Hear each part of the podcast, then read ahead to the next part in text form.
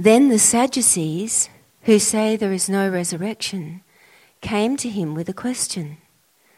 Teacher, they said, Moses wrote for us that if a man's brother dies and leaves a wife but no children, the man must marry the widow and have children for his brother. Now there were seven brothers. The first one married and died without leaving any children. The second one married the widow but he also died, leaving no child. It was the same with the third. In fact, none of the seven left any children. Last of all, the woman died too. At the resurrection, whose wife will she be, since the seven were married to her? Jesus replied, Are you not in error because you do not know the scriptures or the power of God? When the dead rise, they will neither marry nor be given in marriage. They will be like the angels in heaven. Now, about the dead rising, have you not read in the book of Moses, in the account of the bush, how God said to him, I am the God of Abraham, the God of Isaac, and the God of Jacob? He is not the God of the dead, but of the living. You are badly mistaken. One of the teachers of the law came and heard them debating. Noticing that Jesus had given them a good answer, he asked him, Of all the commandments, which is the most important? The most important one, answered Jesus, is this Hear, O Israel, the Lord our God, the Lord is one. Love the Lord your God with all your heart, with all your soul, and with all your mind, and with all your strength. The second is this love your neighbor as yourself. There is no commandment greater than these. Well said, teacher, the man replied. You are right in saying that God is one and there is no other but Him to love him with all your heart, with all your understanding, with all your strength, and to love your neighbor as yourself is more important than all burnt offerings and sacrifices. When Jesus saw that he had answered wisely, he said to him, You are not far from the kingdom of God. And from then on, no one dared ask him any more questions. While Jesus was teaching in the temple courts, he asked, How is it that the teachers of the law say that the Christ is the son of David? David himself, speaking by the Holy Spirit, declared, The Lord said to my Lord, Sit at my right hand until I put your enemies under your feet. David calls him Lord. How then can he be his son? The large crowd listened to him with delight. As he taught, Jesus said, Watch out for the teachers of the law. They like to walk around in flowing robes and be greeted in the marketplaces and have the most important seats in the synagogues and the places of honour at banquets. They devour widows' houses and for a show make lengthy prayers. Such men will be punished most severely. Jesus sat down opposite the place where the offerings were put and watched the crowd putting their money into the temple treasury. Many rich people threw in large amounts, but a poor widow came and put in two very small copper coins worth only a fraction of a penny. Calling his disciples to him, Jesus said, I tell you the truth. This poor widow has put more into the treasury than all the others. They all gave out of their wealth, but she, out of her poverty, put in everything, all she had to live on. This is the word of the Lord.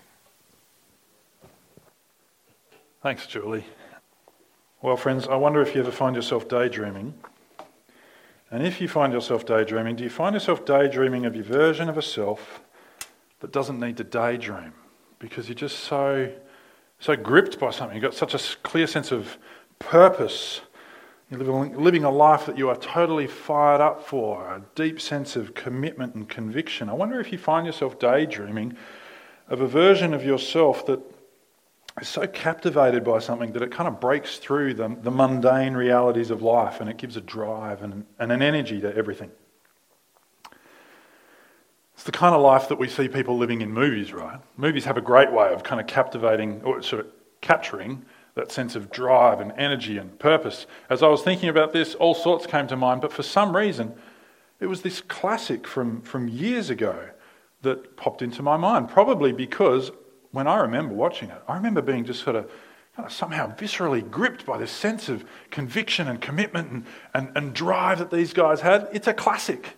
The Pelican Brief, Julia Roberts and Denzel Washington looking very young there because it's way back in 1993. And yet somehow this movie came to mind when I was thinking about this because uh, you don't need the whole plot line. It's a pretty good movie. It's not that good a movie that, you know, here we are 30 years later talking about it, but it's an okay movie. John Grisham crime thriller. They've uncovered a conspiracy theory. They've got to get to the bottom of it before someone silences them with a bullet.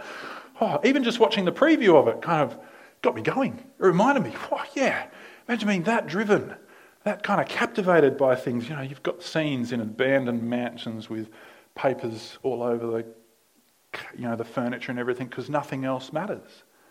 I think, yeah, we might not want a life that looks like that all of the time because then that's not just sort of a crime thriller, that's a horror movie if you have to live with that kind of level of adrenaline and tension and threat all of the time.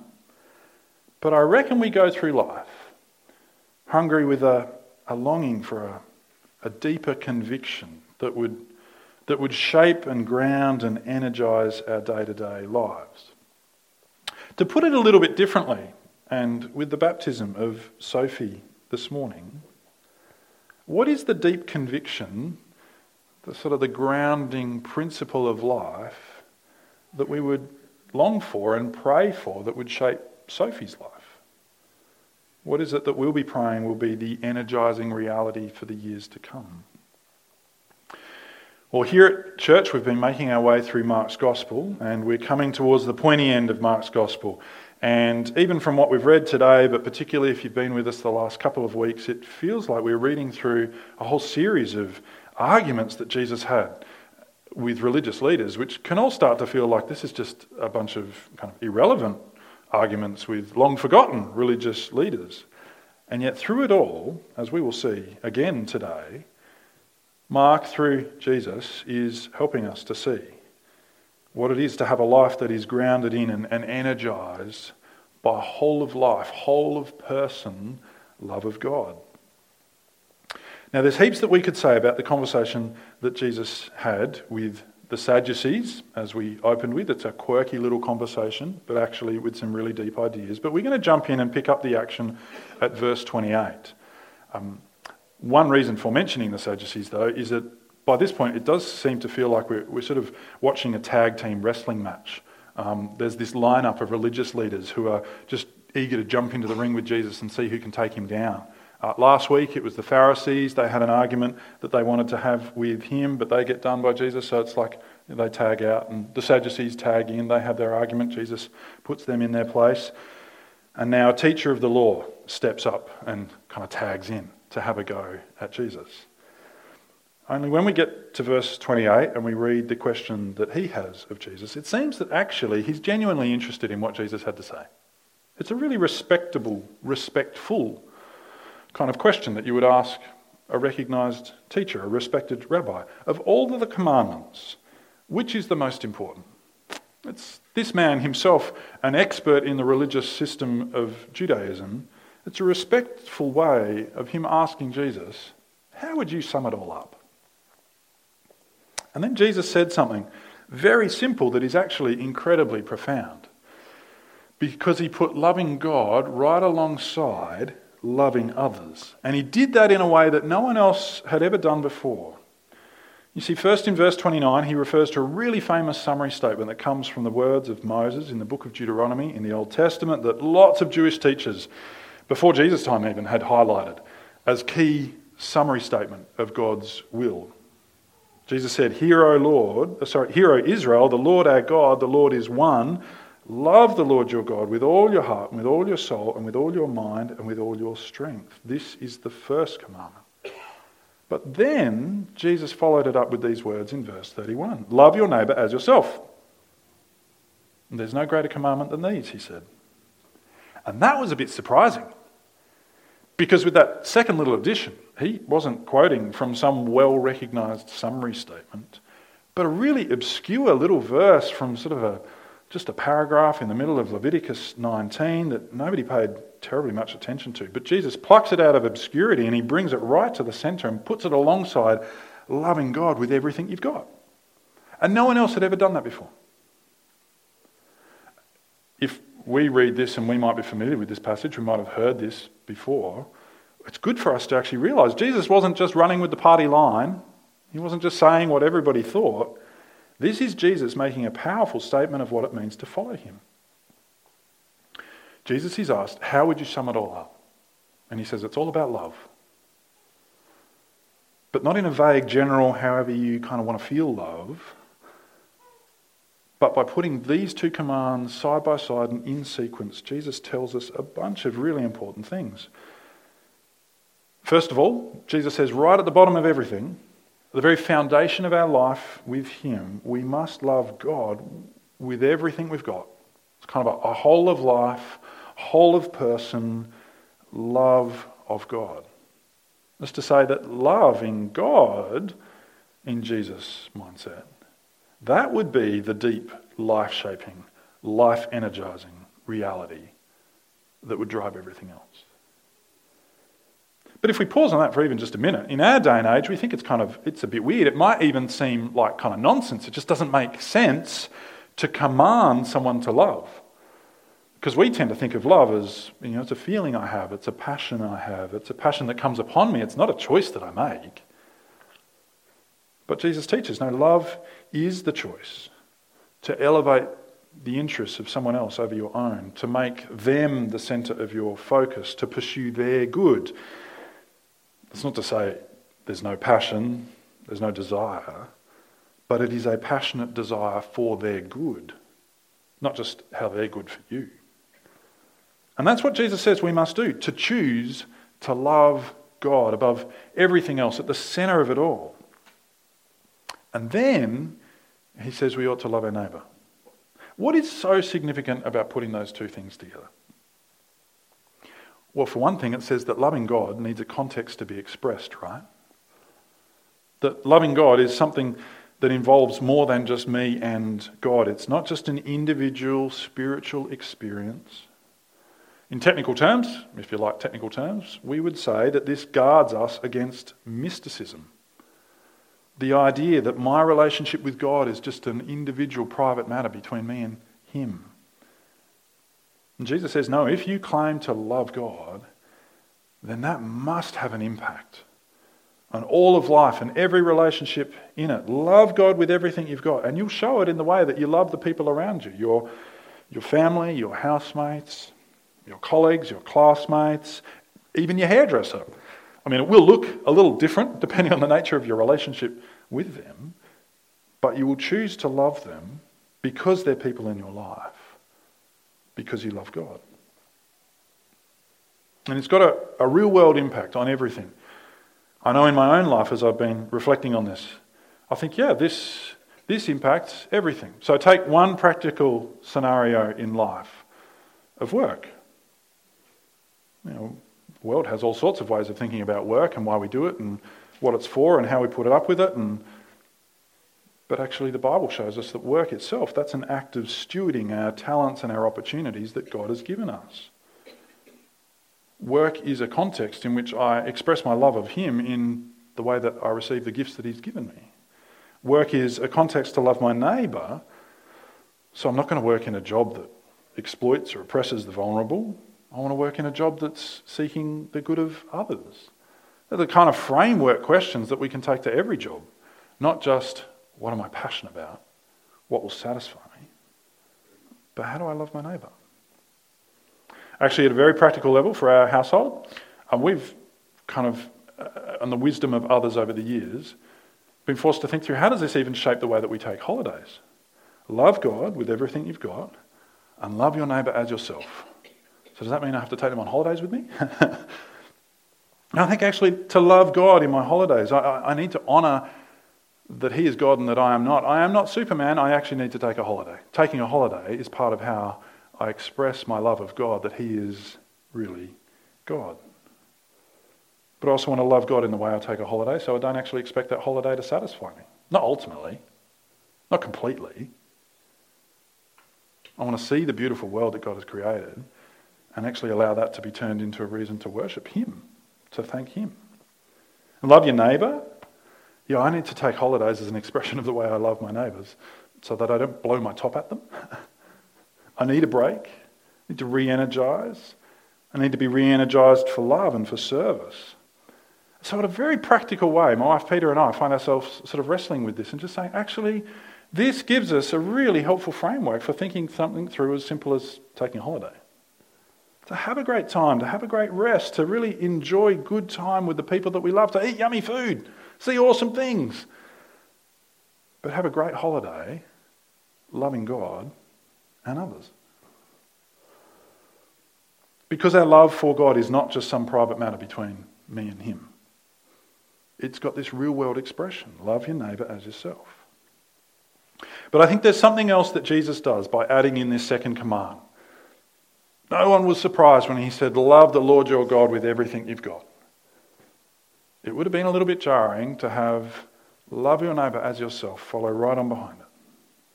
And I think there's something really important for us to see because Jesus teaches us that loving people flows out of and is shaped by loving God. At a very personal level, that challenges the way that we think about our most intimate relationships. The people that we tend to put at the centre of our existence. Whether it might be the temptation for Matt and Annika to have beautiful Sophie and their beautiful family, at the center of their identity and existence. No, to, to love their children, even, is the outflow of loving God. At first, Jesus says, Love God with all that you've got, and then because of that, love people. And there's something really humbling about that. Because it reminds me that I, I actually need to be taught how to love, what love looks like. You know, people have all kinds of good intentions in the world to, to make it a better place for other people, to seek the good of other people, but Jesus, in such a simple way, reminds us actually, left to our own devices, I'm not sure I can always work out what will make the world a better place. That's what it means to love God first, to have Him at the centre of it all, and to allow Him to set the agenda of what it looks like to love others.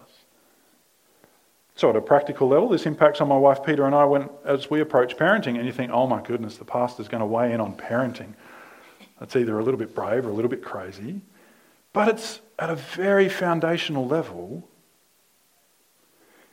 it's recognizing that there's all sorts of theories and ideas on parenting out there. And we're working it out as we go, painfully aware of our inadequacy. But what I am sure of is that I want my love of God to shape the way that I love my kids. So it's, it's loving our kids to, to help them to understand that I want them ultimately to know the love of their Heavenly Father, even as I want them to know my love for them.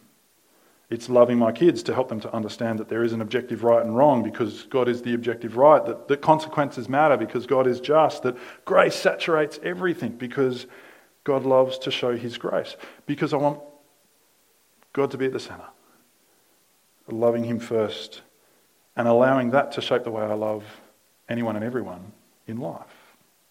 And in this sense, Jesus is saying, Love God with all that you've got, and then because of that, you'll be able to love people.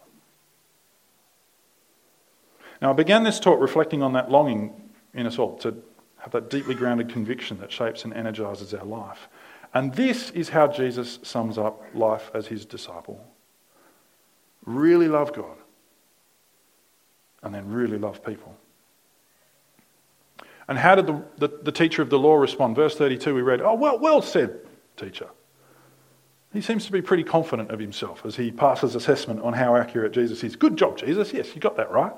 But actually, did you notice that it's Jesus who makes the assessment on this teacher of the law? Verse 34 You are not far from the kingdom of God. Which is actually incredibly bold. Because it implies that this man that Jesus was talking to isn't actually in the kingdom of God. He's not far from it, but he's still on the outside looking in. And for everyone standing around, if they'd actually caught what he said and kind of reflected on that, I think that's why they stopped asking questions. because at this point, everyone is thinking, how can this be?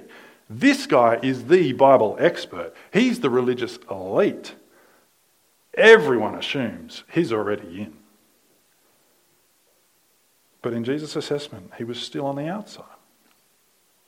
How can this be? Well, Jesus has just set the benchmark for life in his kingdom, right? Love God with everything you've got, love others as yourself. And I think it only takes about 16.3 seconds, it will take a little bit, for us to work out that actually, I don't measure up to that. I've fallen short of that.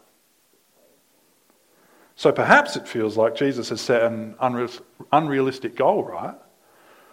He's going to have to revise his expectations if he wants anyone on his team.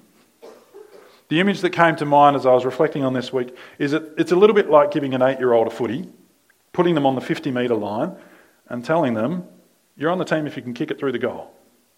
Which, of course, they can't. Go on, love God with everything you've got, and then love your neighbour as yourself. Then you're on the team. But this is Jesus being honest, not cruel. Because we need to remember that Jesus has this whole conversation about such a radical life of love on his way to the cross. That is the place where Jesus will pour out his love. And it is the confronting reality that none of us are worthy of the kingdom because none of us have lived up to the goal.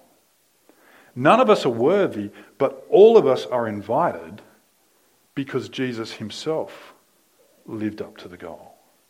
Love God with everything you've got and your neighbour as yourself or in his death on the cross, Jesus demonstrated his perfect love of God by pouring out his selfless love on us. The Bible teaches us that Jesus died in our place so that we can take our place. That he took our punishment so we receive his blessing. That on the cross, Jesus demonstrates his perfect love of God by pouring out his selfless love on us. So it's not our ability to love like this that gives us a place in God's kingdom, but his choice to love like this. And then to run with the image of that eight year old holding the footy, staring at the goals that seem so far away. Jesus then calls us to kick alongside him, to come alongside him and aim at the same goal of the life of love that he has lived, that he has shown us. It's a bit like that kid kicking the footy, but now he gets to do it with his hero. You know, stick the kid on the 50 metre line and tell them to kick the goal, and it, it just feels cruel. They've got no hope of making the distance. But to have their hero walk out and join them on the field, I imagine myself as an eight year old with Tex Walker from the Crows or Charlie Dixon from the Power, I would be beaming. Who cares that I'm 50 metres out and I haven't got the hope of getting there? I'm kicking next to my heroes. Uh, you know, Tex is bombing them through. Dixon's drilling it, and the kid is overjoyed just to be in the moment with their hero. I get to aim at the same goal that they kick every day. And that's actually the life of love and devotion that Jesus invites us into to be, to be energized and empowered, to be enabled to aim at the goal of really loving God with everything we've got, of actually loving our neighbours as ourselves. Because even though we know I'm going to keep missing that goal, so often I'm not going to even get it halfway there. I am overjoyed by the fact that I get to kick alongside my hero, who does it every time. And I think that's why it's really good as we finish to, to sit with the disciples as Jesus points to the poor widow to make his point. It's the beautiful scene that our passage closed with and, and will close with now too. In the midst of wealthy donors piling in the cash, Jesus pointed to this poor widow who dropped in just a few coins. In a worldly sense, her gift was tiny, it was, it was almost nothing. But in the economy of God's kingdom, it's not the size of the gift, but the cost to the giver that he values.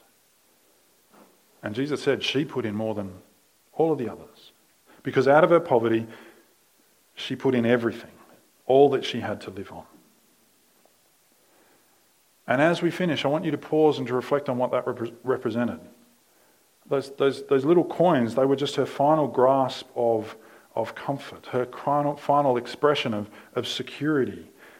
It was all handed over in devotion to God. It was a profound expression of leaning into God in devotion to Him, trusting Him for security, for His provision, for His care.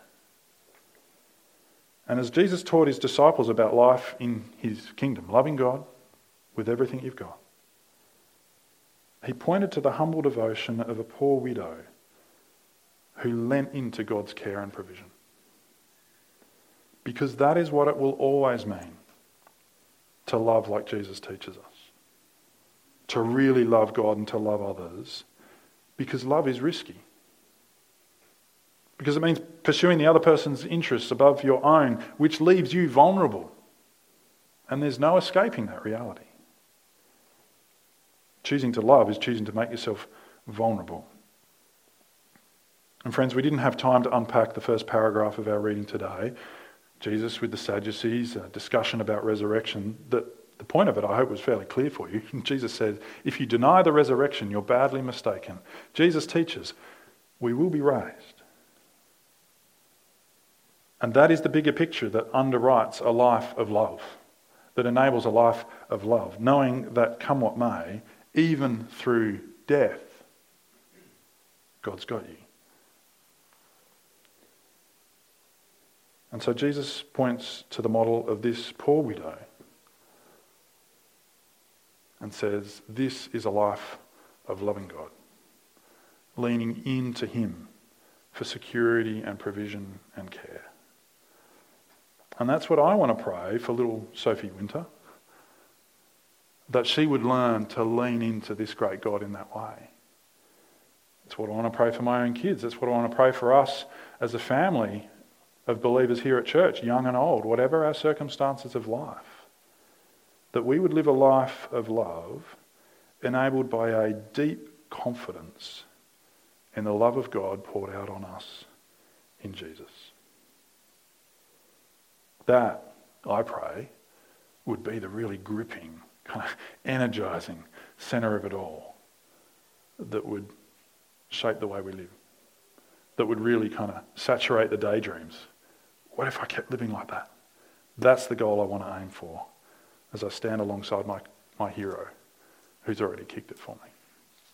Let's pray.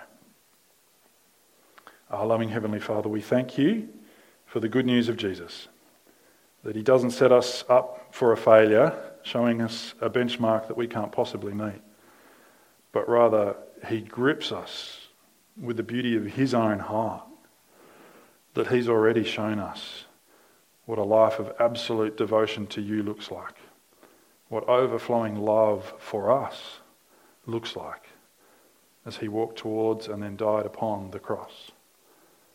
And Father, we thank you that you invite us into your kingdom not because we're capable of kicking that goal in our own strength, but because we trust that He's done it for us and we rejoice in standing alongside Him, our great hero, and kicking in the same direction. So, Father, we pray that whoever we are, young or old, you would help us to see that that vision of loving you with everything we've got, and then flowing out of that, loving our neighbours as ourselves, would be that driving reality that energizes everything we do and say. And we pray this in Jesus' name. Amen.